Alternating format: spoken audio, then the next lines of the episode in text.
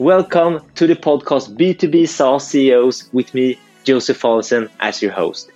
I'm the CEO and founder of the B2B SaaS company VAM that's helping sales teams increase their sales through video messaging.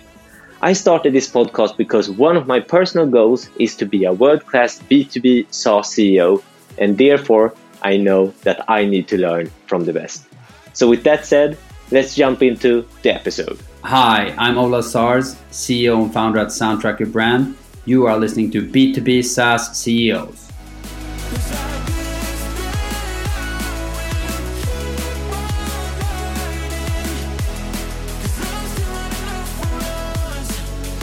Hello, Ola. Hello, Josef. How are you? I'm great. How are you? Good. It's raining a little bit, but it's summer is properly here in Stockholm, right? So everyone's happy for once. Exactly. It's a perfect timing to do a podcast, and let's jump into it, Ola. The first question in all my episodes, can you do the elevator pitch of what is Soundtrack Your Brand? Of course. In the world, there's around 100 million businesses today that are playing music in their stores, their cafes, their gyms. Music is played in 96% of all businesses today, but there is no music streaming solution for businesses. They need to use radio or CDs or old technology. Soundtrack Your Brand solves for that problem. We're launching the world's first music streaming service for businesses. You have done that several times, I can imagine, because that was a good pitch. Very simple. It always has to be based on an actual need out there and a pain point and a so-called job to be done, right? And sometimes the most evident and simple problems are the ones that you need to solve for. How many countries are you in today? So Soundtrack Your Brand is currently live in 76 countries. We offer up a music catalog of around 60 million tracks, so almost the same level as Spotify or Apple, but licensed and enabled for business use or commercial use. So we are the first streaming service for businesses that have, the similar offering as a consumer service like Spotify. And then I want to follow up with where did it start for you? Because I want to know, how did you end up, Ola, as a B2B SaaS CEO? Good question. I don't know if I even knew what B2B SaaS was 10 years ago.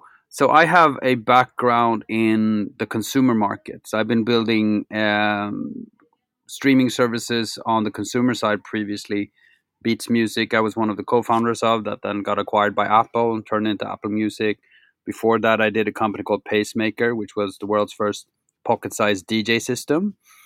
And then I learned about the music industry and music streaming and how technology is changing everything in this industry. And then by pure chance, I got the question, a couple of hundred times, how do I play music in my store? Or how do I use Beats, Apple, Spotify in my store? And you can't, because it's only licensed and the product is only for consumer use. So I thought I'd start that. And I started... The first company was called Spotify Business, which I co-founded together with Spotify. And that was 2013, 2014. And then in 2016, we pivoted out of Spotify Business to becoming an independent company called Soundtrack.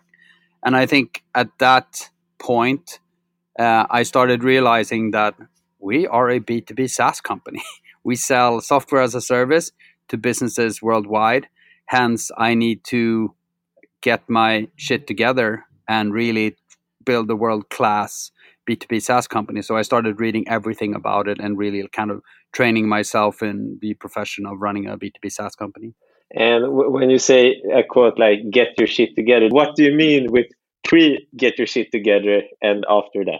First, getting your shit together is obviously understanding what type of company you are.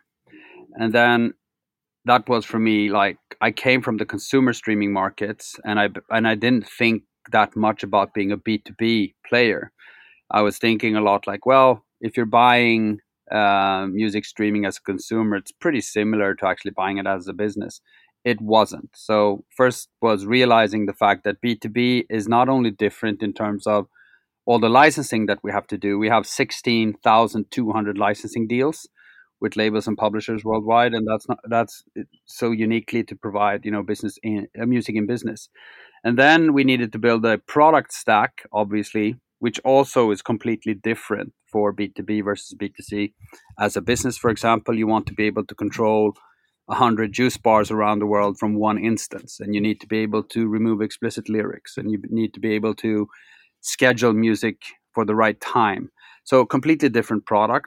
Also understanding that the product is different, and then finally understanding that the go-to-market, meaning how you go to market, how you sell and market, is also completely different as B2B. That was getting my shit together, understanding that we're a B2B SaaS company. And then the second step of getting your shit together is, you know, really managing to develop a clear strategy on how to capture the market opportunity of music in business. And then the third step of getting your shit together is finding a tactical execution plan in order to fulfill that strategy. So that took me, you know, a bunch of years, honestly. And how many is a bunch of years? Are we talking 2 or 3 or 4 years? From the pivot from Spotify Business into Soundtrack as an independent company, and then kind of progressing towards becoming a product-led growth company within the B2B SaaS, which is one segment of B2B SaaS. It took 3-4 years, I would say. And then being able to build a product to reach product market fit, I would say that took another year. So 2021, I would say, was the actual year when we had made it to product market fit and found our go-to-market fit as well. So this is the first year that I'm actually, I think I have my shit together, but probably not. And this is so inspiring to hear, because when I look at my own leadership and journey with them, I'm like, good, we are on the track, we learn, and it will go good. Give it 5 years, yeah. Exactly. So, okay, thank you for this, Ola. Let's continue with what do you like the most about being a CEO? I don't know. I mean, it's kind of become a role after starting companies based on being an entrepreneur. I haven't yet kind of started a company where I've brought in an external CEO, and I've started a lot of companies. So I kind of tend to take the role as the CEO, and I like it because you get to build a team to fulfill your business vision, right? And you get to kind of put together the machine that's going to build the solution. So, and that obviously is something that's never done. The job of a CEO is never done. You're never like, okay, we're done, I can go home. So it kind of, it fulfills my every day, every week, every year with purpose. And it's great to continuously improve on a strategy as well. That's very, very, very satisfying when you work through the years and suddenly you start actually seeing results on the vision that you had when you started the company. And you have to sit in the CEO role to fulfill that. And when you're talking about fulfillment, and if we take it one layer deeper, would you say, like, is it constant growth, learning? Is that something that gives you fulfillment? It's different, right, from company to company. Now for Soundtrack, it's really, I mean, we're a very focused vertical B2B SaaS company.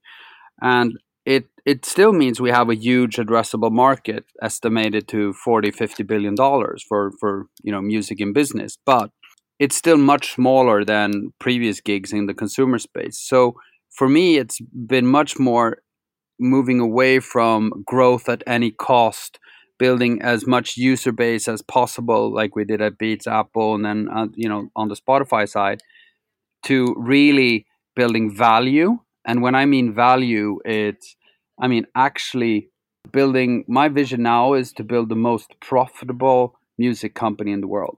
And in order to do so, you need to achieve extreme scale.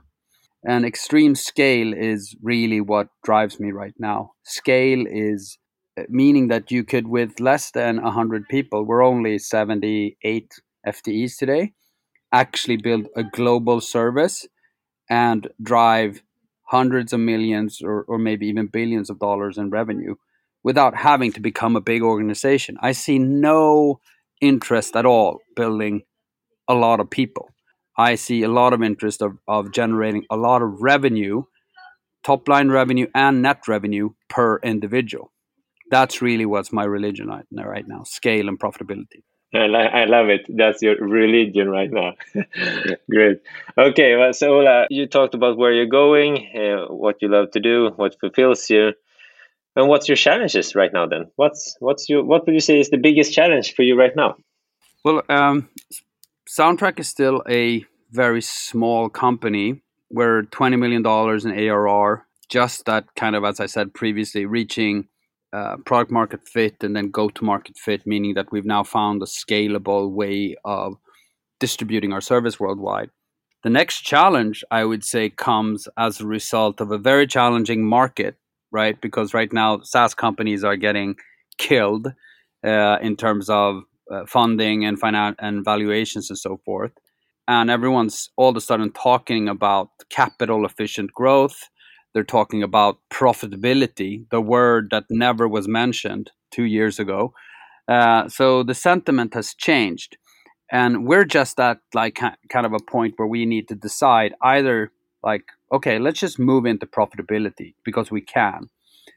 Or do we go out and try to raise, $100 million and really kind of go full on?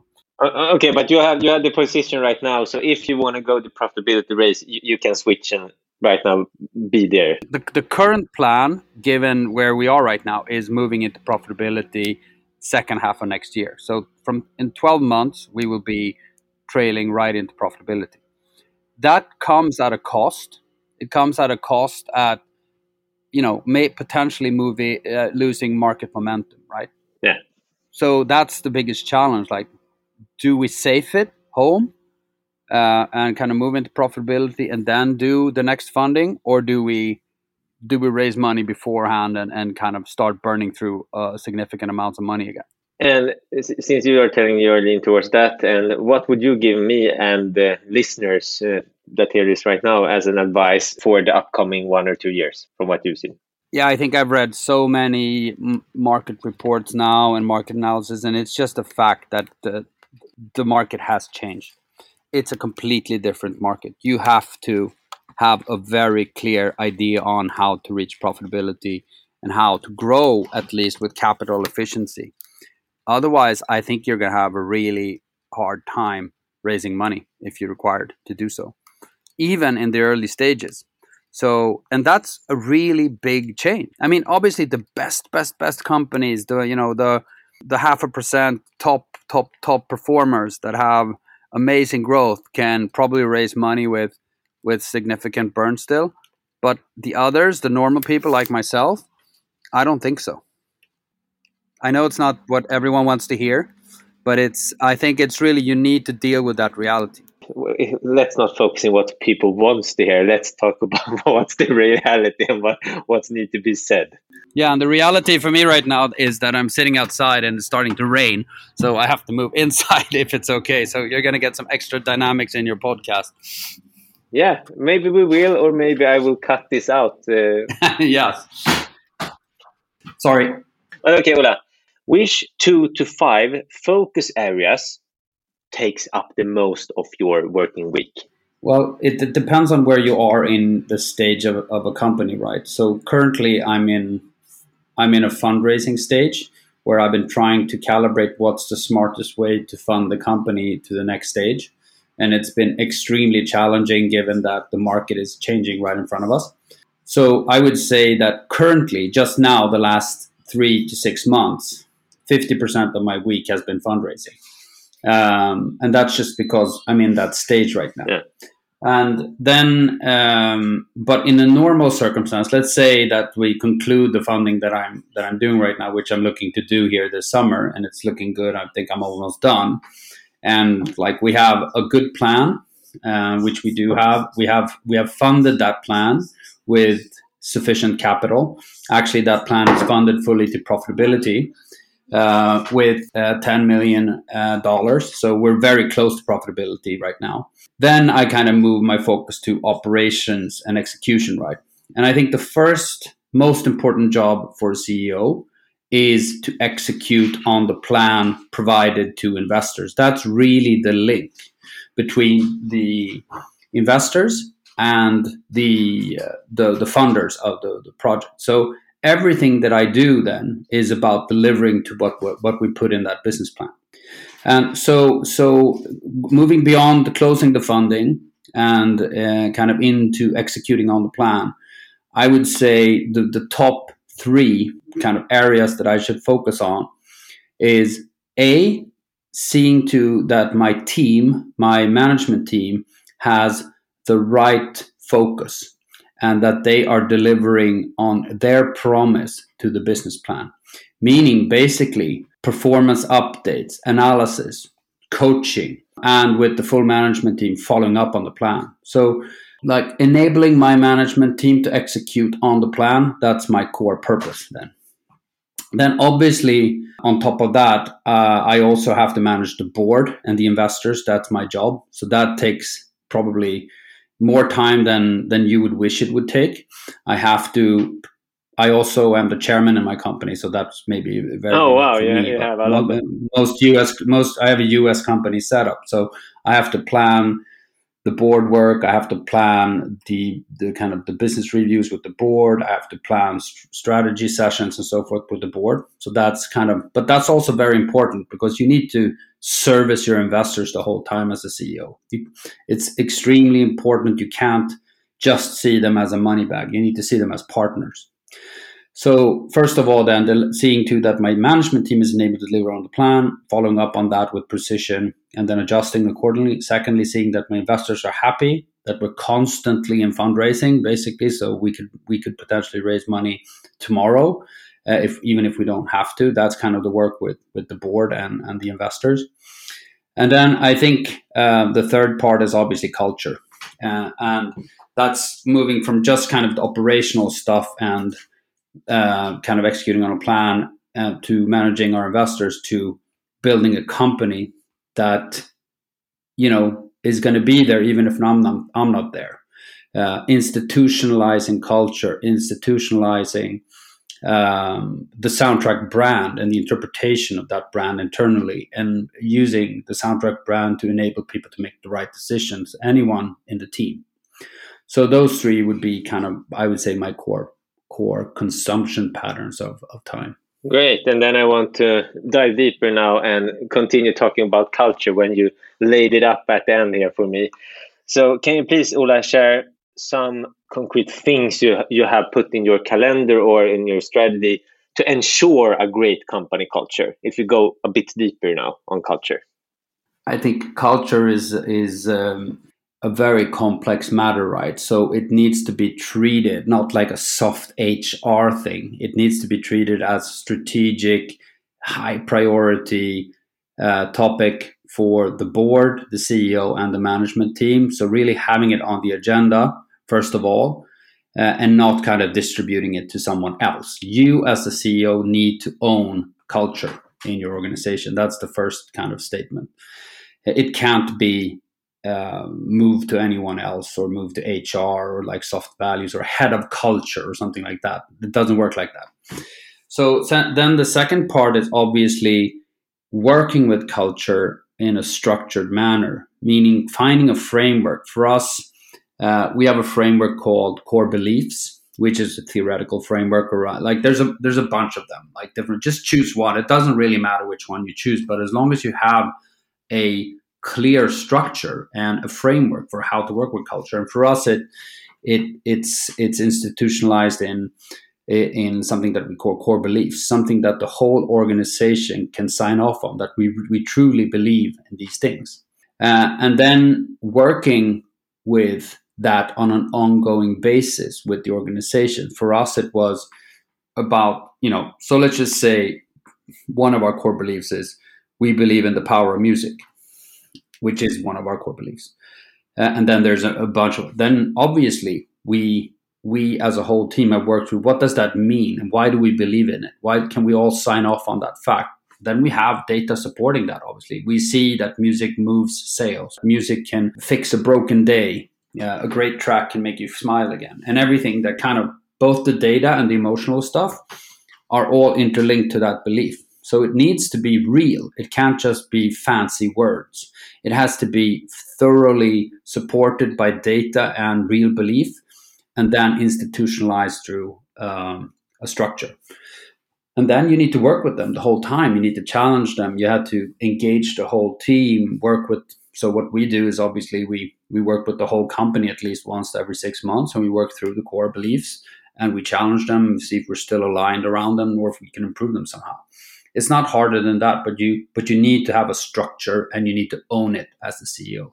Okay, you're really structured in your answers. I love this because you don't just say a thing, then you say the thing mechanism behind it. So let's move on.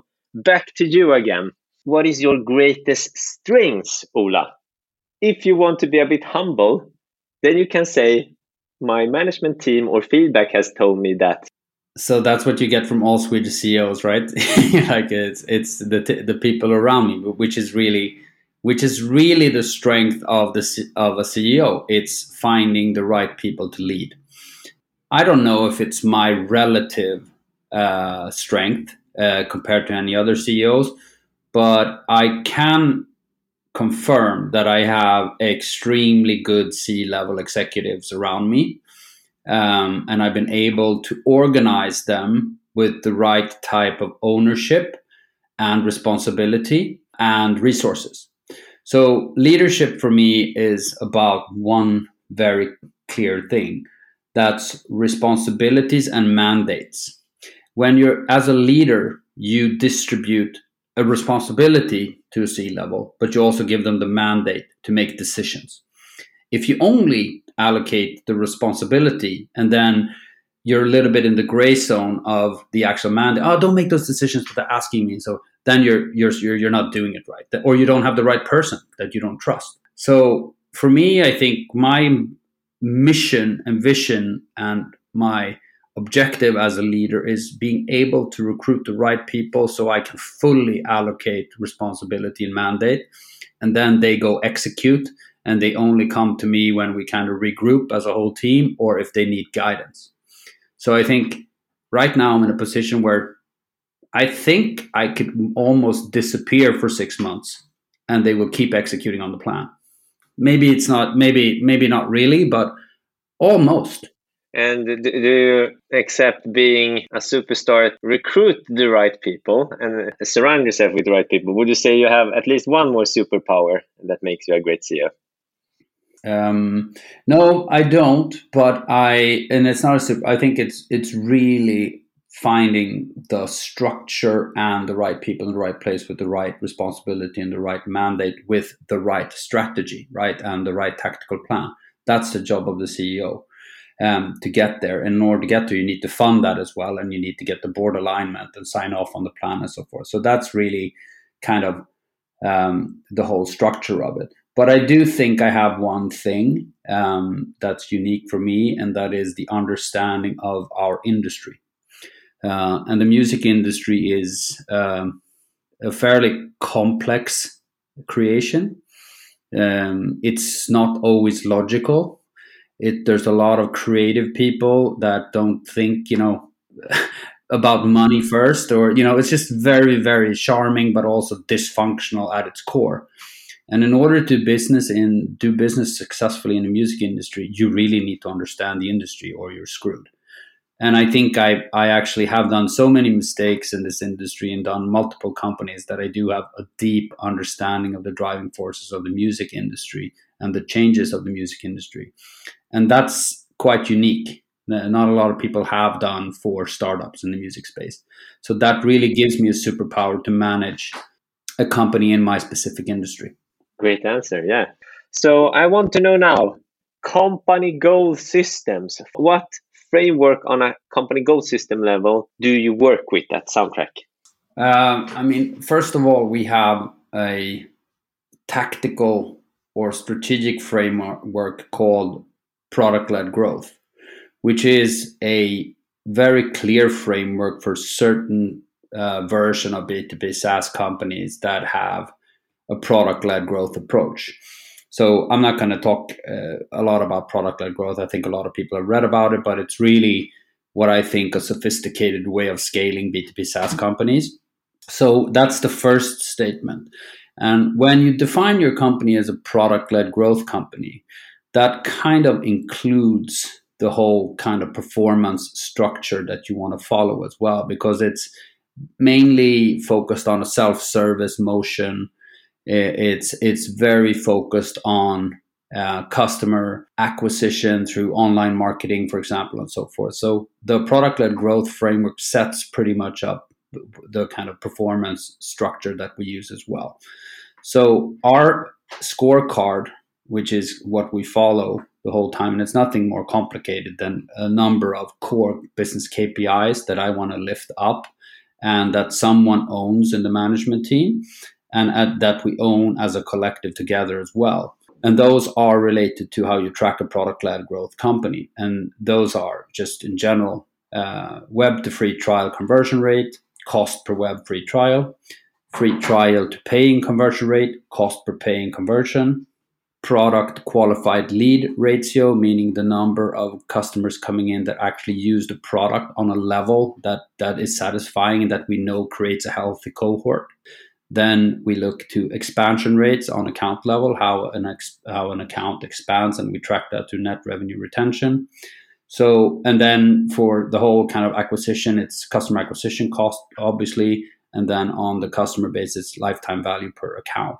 So if I would summarize my whole tracking of the company, it's nothing more sophisticated than growth rate, CAC LTV ratio, and net revenue retention. Those are the three things that I and the management team, anyone in the company knows are critical for business performance. Nice. And once again, you answered my follow-on question. So, okay, Ola, I'm almost gonna wrap this up, but I need to throw in now, this is a nerdy question, mostly for me, because I'm an outreach and sales nerd, and I have founded VAM, that is a video messaging for sales company. So I ask all my guests now, what would you say is the best way to do an outreach to you?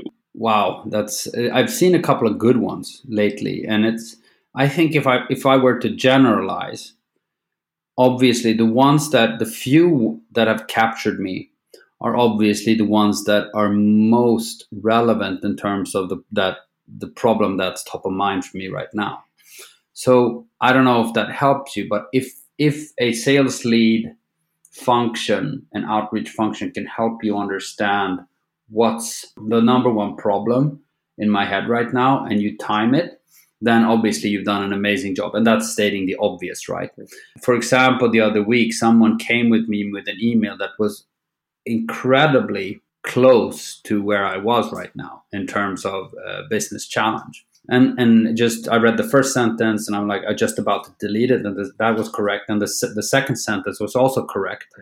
And then the third sentence was, what if there was a solution? So obviously extremely challenging and obvious, and probably every sales person's dream to have a system. But that's really when you're able to spend the time. And in this case, it was actually for a funding topic. Sure. Nice. Yeah, this is my own collecting data points to improve my own usage and product on the long run. So as an example on that one, it's just like, hey, Ola, I know you guys are hitting $20 million in ARR and are probably looking for a hybrid funding solution moving forward. So I'm like, okay, that was hyper relevant because that's exactly what I was working on. And then it was all kind of the next one. I can't remember what it was, but it was also bang on. Would you say that when they have your interest and you have read the email, is it better to have a small, quick video pitch included before you jump heads into a meeting, or do you just want to go 30-minute meeting right away? I'm never going to take a meeting. So you have to do much more. So, and I don't want to sound like, I don't have time for a meeting, but it's like, I think that goes for everyone. So I think video is the core. It has to be like a 30 to 40-second video. The second step. I think that's the future. Thank you for helping me and all the other video players out there to sell the future of video. So Ola, with this said, now the last big question from my end, then we're going to wrap this up. If you would give yourself, think of Ola 2015-16, if you would give yourself free advice, what would be the top 3 things you should give to me and yourself? the advice I would give to someone who's, I mean, it's so hard in the beginning. It's all about getting a job. It's all about making a living and, being fortunate enough to get to those points. But if you ask someone who's been able to create a career and a successful career somehow, and you're kind of making a living and you're doing fine, I think the best advice I gave to myself back then was try to find the ability to work with something that you're passionate about. And I know it sounds quite cliche, but it was, for me, music was one thing, and I had created a career, so had the opportunity to take the risk to do so.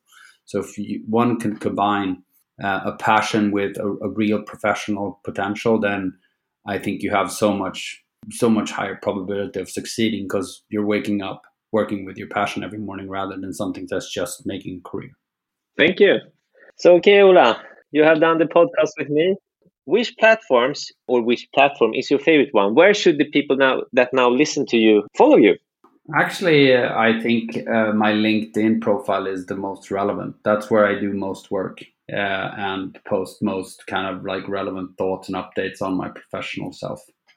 So Ola Sars at LinkedIn. I try to be very active on LinkedIn. I actually think the community has significantly improved lately.